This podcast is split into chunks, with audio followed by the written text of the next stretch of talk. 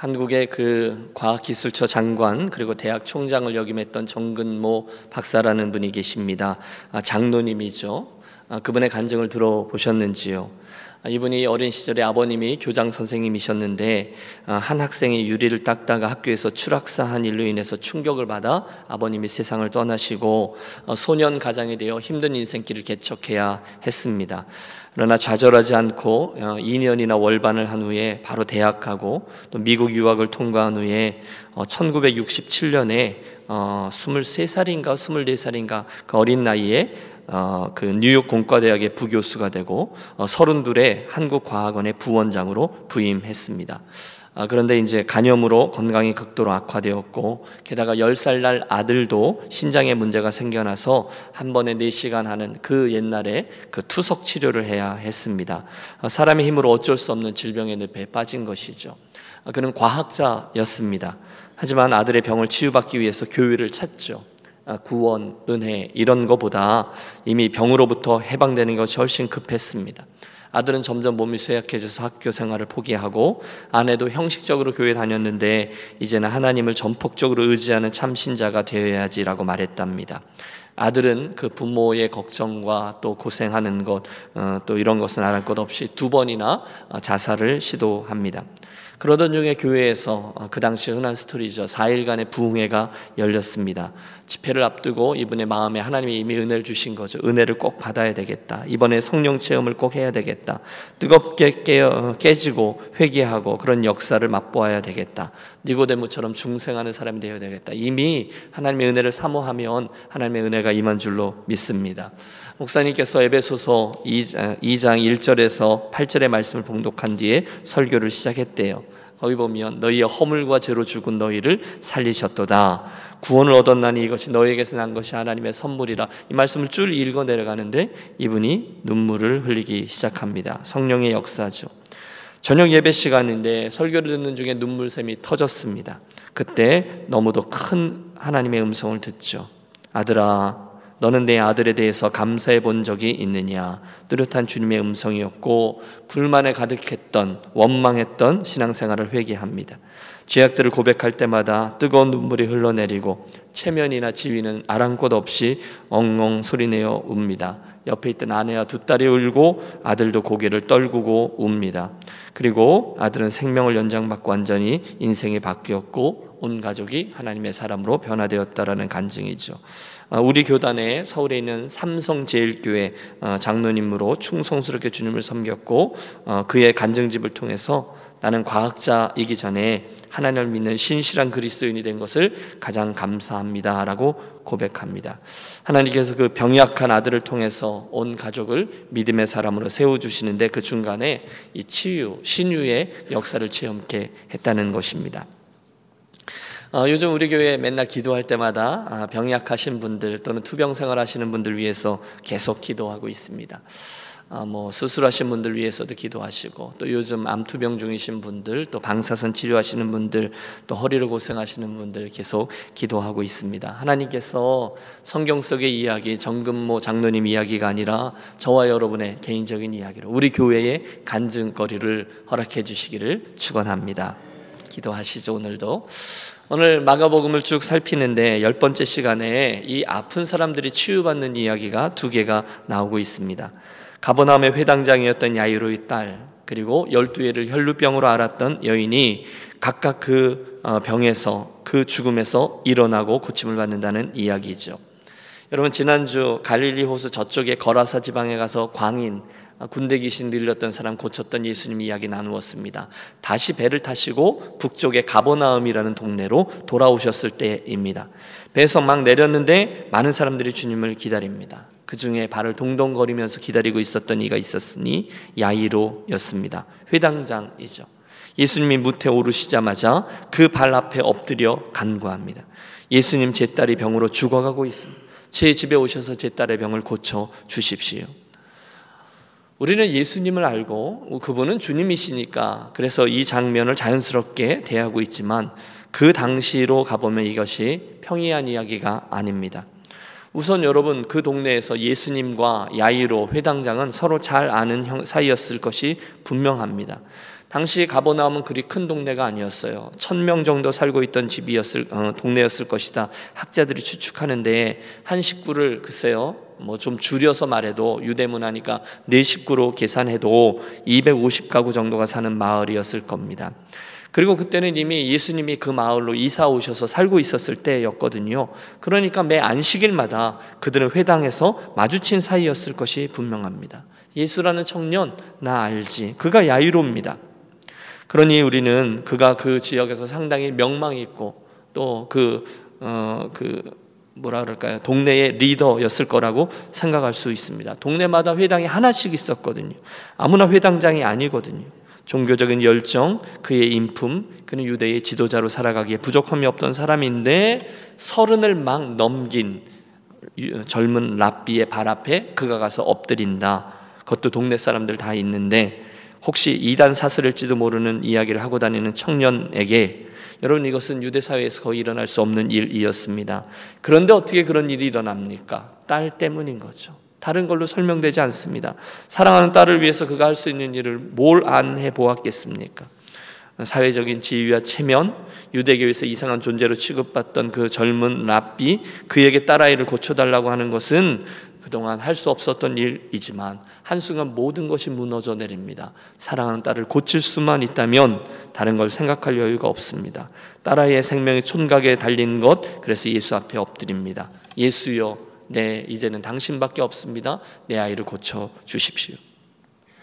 이심전심이죠. 예수님께서 그 아비의 마음을 충분히 헤아리셨습니다. 누가 안 그러겠습니까? 생명이 어? 위독한데 혹시 이 예수라는 이의 능력을 힘입어서 내 아이가 고침을 받을 수만 있다면 아빠인 나의 사회적인 지위와 평판이 뭐가 문제가 됩니까? 여러분 내 생명이라도 내놓아야죠. 그래서일까요? 예수님은 아무런 토를 달지 않으시고 가자라고 말씀하십니다. 야이로의 집으로 가시겠다는 겁니다. 그렇게도 간절히 기다리고 있는데 여러분 아빠가 그 힘든 상황 속에서 가슴이 약간 설레었을 겁니다. 나라 조금만 기다려라. 너를 고쳐주실 선생님이 간다. 너도 낫게 해주실 것이다. 뜻밖에도 본문에는 그 이야기가 진행되는 도중에 또 다른 스토리 하나가 끼어들죠. 우리가 잘 아는 12해 혈루병을 앓았던 여인의 이야기. 여인이 심하게 하혈을 하는 병입니다. 악성 빈혈이 따라오고 얼마 지나지 않아서 노쇠 현상이 따르고 얼굴은 창백하고 숨은 차고 질병이 진행되면 머리카락과 손톱이 다 빠지는 병입니다. 육체적인 병뿐이 아니에요. 혈루병은 사회적인 병입니다. 종교적인 병입니다. 유대 사회에서 완전히 격리되는 거예요. 부정하다 하여서 가족들에게 또는 동네에서 여러분 모든 동네 사람들이 다 알고 있었던 그런 부정한 여인입니다. 사랑하는 아이를 껴안을 수도 없습니다. 접촉할 수도 없습니다. 수많은 의원들을 만났다고 했어요. 가지고 있던 모든 것들을 다 허비했다고 했어요. 그 순간 그녀에게 믿음이 들어옵니다. 아, 희망이라고 할 수 있겠죠. 예수라면, 그 선생이라면 나도 나을 수 있겠지. 그래서 나아갑니다. 큰 용기가 필요했습니다. 여러분, 뭐가 될 수겠어요? 사람들이 이렇게 쳐다보고, 어, 저분, 이렇게 생각하는 것, 여러분, 병에서 나음을 얻을 수만 있다면, 율법으로 금지되어 있다는 걸 모르는 바 아니지만 그 군중 속으로 숨어 들어가 예수께서 야이로의 집을 향해 나아가는 순간에 예수님의 옷끝을 만집니다. 순간 주님 멈춰 서시죠. 누가 나를 만졌느냐? 사람들이 옆에서 아니 이렇게 사람이 많은데 그런 걸 물으셔 생각할 때 주님은 어, 분명히 무엇인가를 의도하셨죠. 그 여인이 나섭니다. 그리고 따뜻한 주의 음성이 들려오죠. 따라 내 믿음이 너를 구원하였으니 평안히 가라. 내 병에서 노임을 받을 것이다. 여러분 이 두 가지 스토리가 어, 오늘 저와 여러분에게 현재형으로 들려지게 되시기를 소원합니다. 육체적으로, 영적으로, 정신적으로, 관계적으로 여러분 우리들은 많이 병들어 있고 고침을 받고 수리해야 될 부분이 많이 있어요. 주님의 긍휼을 바라며 기도하려 합니다. 이어지는 장면은 야이로의 집으로 이제 들어가신 거죠. 따님이 그만 세상을 떠났습니다. 기다리고 있던 이들이 그러니 더 이상 예수를 예수 이 선생을 괴롭게 하지 마십시오. 뭐 하러 합니까? 뭐 이런 얘기죠. 마침표가 찍혔으니까요. 그런데 우리가 알죠. 두려워 말고 믿기만 해라. 이 여인이 자는 게 아니, 이 아이가 어, 죽은 것이 아니라 잔다. 사람들이 비웃죠. 그럼에도 불구하고 유일하게 주님은 세 제자들과 소녀의 부모를 대동하고 소녀의 시신이 있는 곳에 올라가 그의 손을 잡고 명하십니다. 달리다 쿰입니다. 소녀야 내게 말하노니 일어나라.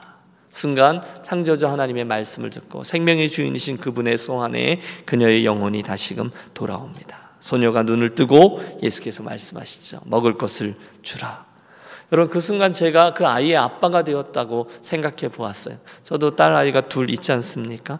설명이 안 되는 거죠. 감격인 거죠. 그 다음에 그의 삶이 어떻게 바뀌었을까요? 완전히 죽음의 선을 넘었던 내 딸의 생명이 돌아왔다면 와, 그 야이로의 삶은 완전히 바뀌었을 것입니다. 여러분 이 두 가지 장면을 계속 생각해 보면서 이 아침 우리들의 소원을 담겠습니다. 예수님이 가시는 곳에는 빵, 먹을 것 이런 것이 아니라 생명이 있고 또 육체적인 나음이 있는 치유가 있고 기쁨이 있고 새 출발이 있다는 거예요. 오늘 이 본문에 나오는 예수님이 성경 속에 있는 예수님, 병든 자를 고치시고 죽은 자를 살리신 예수님의 능력이 그때의 그 이야기로 그치지 아니하고 경이로운 눈으로 이 장면을 바라보며 조심스럽게 소원을 품는 저와 여러분에게 그 능력이 우리의 것들이 되어지는 그래서 그분을 체험하는 아침이 되시기를 소원합니다. 여러분 믿음으로 아멘 고백하시고요. 우리가 그 은혜를 사모하며 나가겠습니다. 특별히 오늘 이 두 케이스 모두 다 바로 그 자리에 이르기까지 치유받는 그 축복의 자리에 이르기까지 몇 개의 장애물들을 뛰어넘고 있음을 발견합니다. 어떤 것이 있을까요? 먼저는 그 여인의 경우입니다. 혈루병을 앓았던 여인 말입니다. 그녀가 주님의 은혜를 얻기 위해서 가장 먼저 뛰어넘었어야 될 장애물은 자기 자신이라는 장애물입니다. 따라해 주십시오. 자기 자신. 어, 선입견이죠. 지난 12년간 투병해 왔던 그 투병 생활이 그녀에게 가장 큰 장애물이었을 것입니다. 이제는 정말 끝이구나. 아무도 나를 도와줄 수 없구나. 이 병은 나을 수 없구나라는 그 장애물 말입니다. 충분히 이해가 가죠. 그 여인은 이미 모든 것을 다 잃었습니다. 12년 동안 수많은 의원들을 만나면서 절망의 절망을 거듭했습니다. 아무도 도움이 되지 않았어요. 소용없었어요. 이제는 끝이다. 거기 얼마든지 머물러 있으면서 인생의 마지막 스테이지를 어, 만났을 수도 있습니다. 그렇다면 그녀는 결코 예수님을 만날 수 없었을 것입니다. 하지만 그녀에게는 그 장애물을 넘고자 하는 생각이 있었습니다. 예수, 예수라고 그녀를 만나면 내 병을 고칠 수 있겠다 하고 자기 자신의 그 절망적인 상황을 뛰어넘었다는 거예요.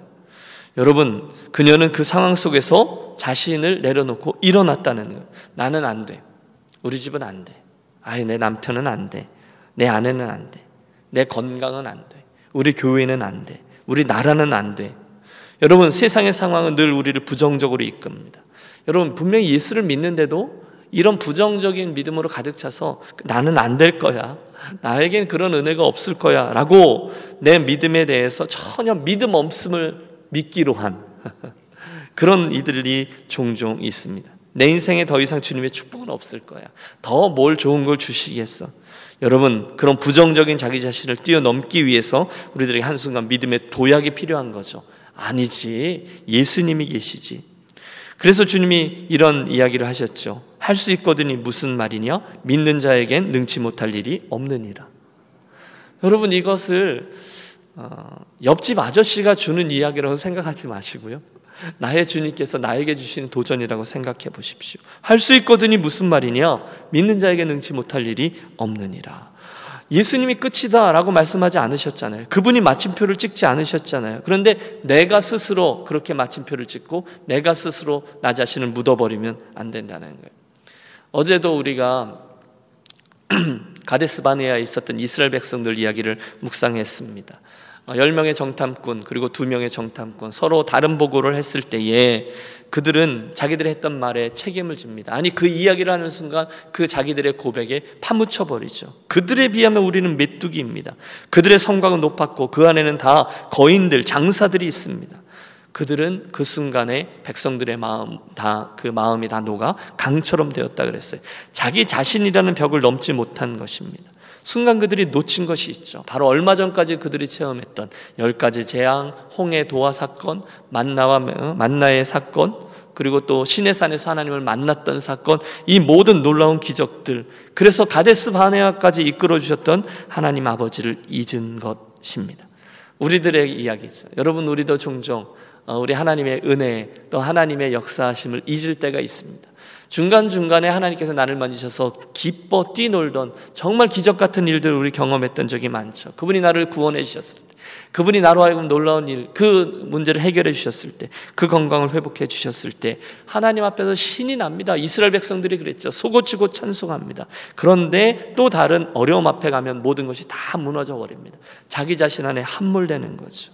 그때 여러분 이 아침 우리가 같이 주여 나의 믿음 없음을 도와 주옵소서 외치면서 이 상황이 아니라 경험 때문이 아니라 예수님 때문에 오늘 나에게 은혜를 주시면 내가 새로운 사람이 될 수 있어 부정적인 생각을 뛰어넘고 믿음의 도약을 위해 기도하는 이 아침 되시기를 바랍니다.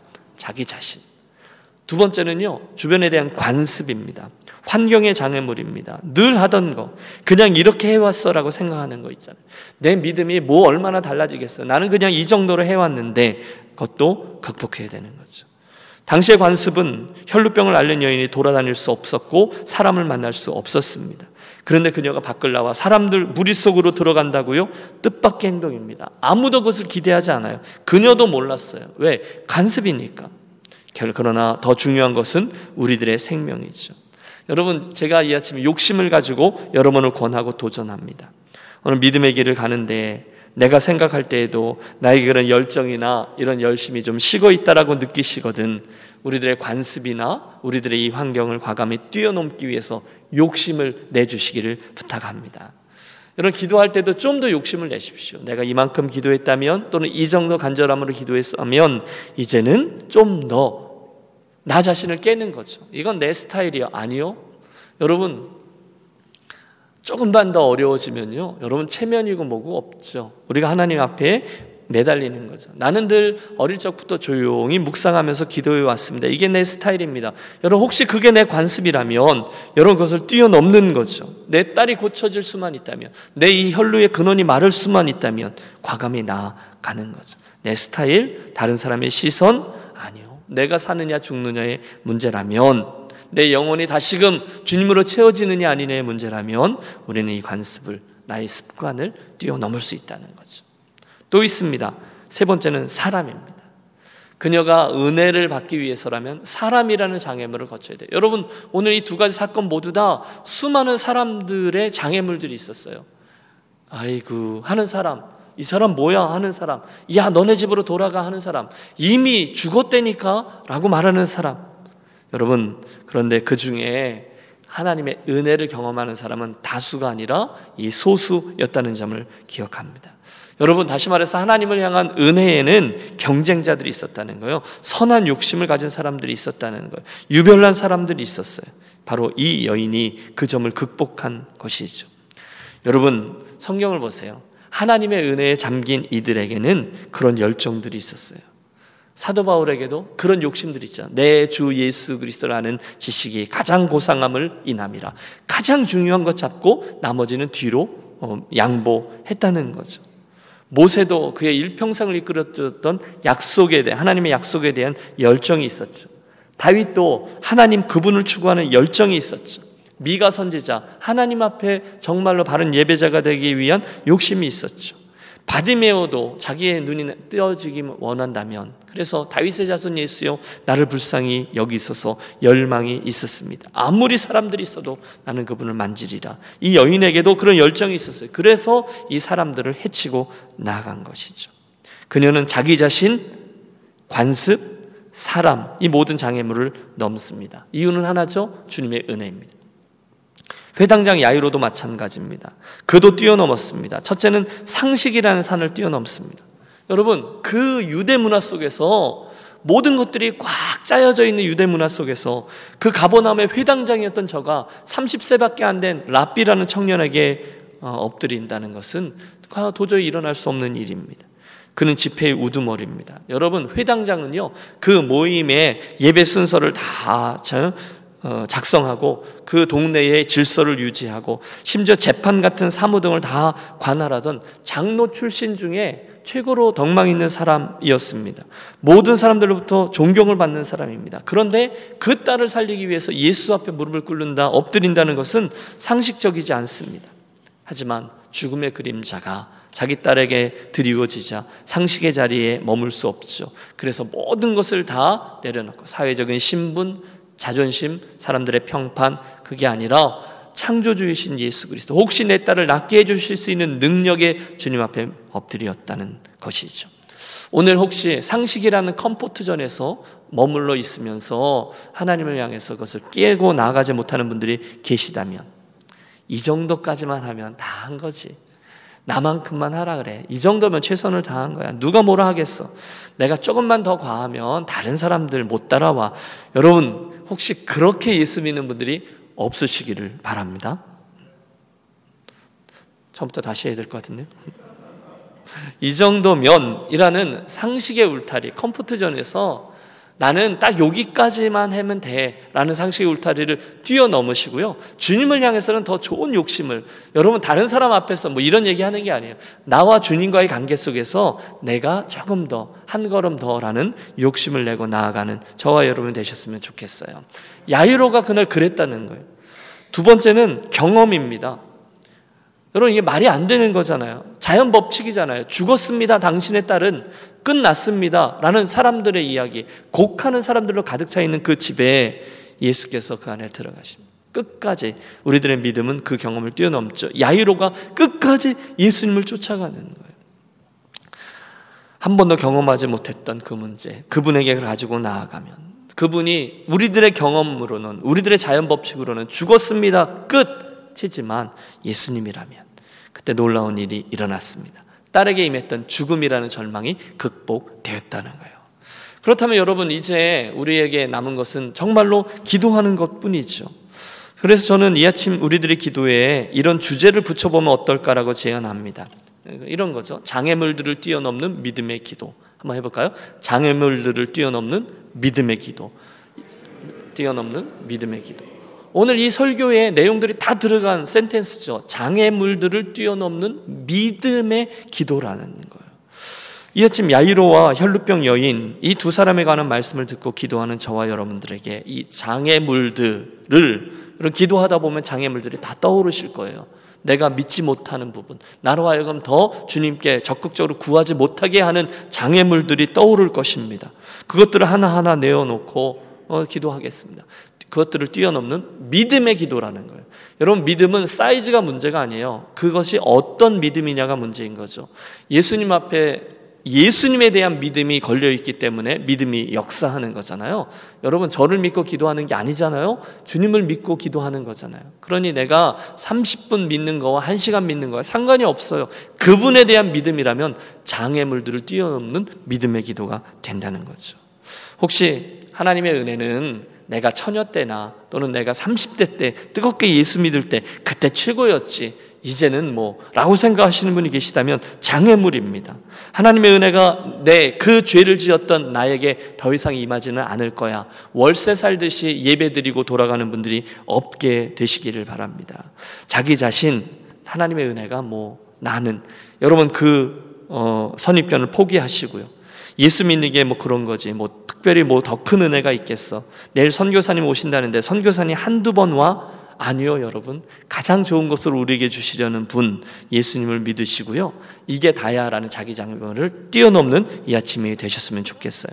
환경이란 장애물을 가지신 분도 계시잖아요. 나는 원래 이랬었는데 뭐, 그게 다지 뭐, 욕심을 내십시오. 사람이라는 장애물도 있습니다. 나쁜 의미가 아니라 우리 모두 하나님의 은혜를 사모하고 있는데 그것에 관해서는 여러분 선한 경쟁을 하셔서 꼭 1등 하기를 원하시는 저와 여러분 되시기를 부탁합니다. 제가 늘 쓰는 용어죠. 믿는 일에 관한 한 예수 믿는 일에 관한 한 1등 하기를 포기하지 말자는 거예요. 2등 정도, 3등 정도 그렇지 않아요. 주님 제가 적당히 예수 믿으면서 하나님의 더 큰 은혜의 바다로 나아가는 일을 스스로 포기하고 서 있지 않게 해 주옵소서. 주님 제가 그날 열두의 혈루병을 앓았던 여인이 주의 은혜를 받은 것처럼 야이로의 딸이 새 생명을 얻었던 것처럼 오늘 이 아침 나의 기도가 이 믿음의 여정에 이 태산과 같은 산을 넘어가고 장애물들을 극복하고 생동감을 회복하고 정말 예수 믿는 맛을 또 한 번 체험하며 증거하며 이것이 예수 믿는 것이다. 다른 이들에게 간증하고 자녀들에게도 본이 되어지는 그런 인생 되게 해 주옵소서. 기도하는 이 아침 되시기를 주의 이름으로 축원합니다.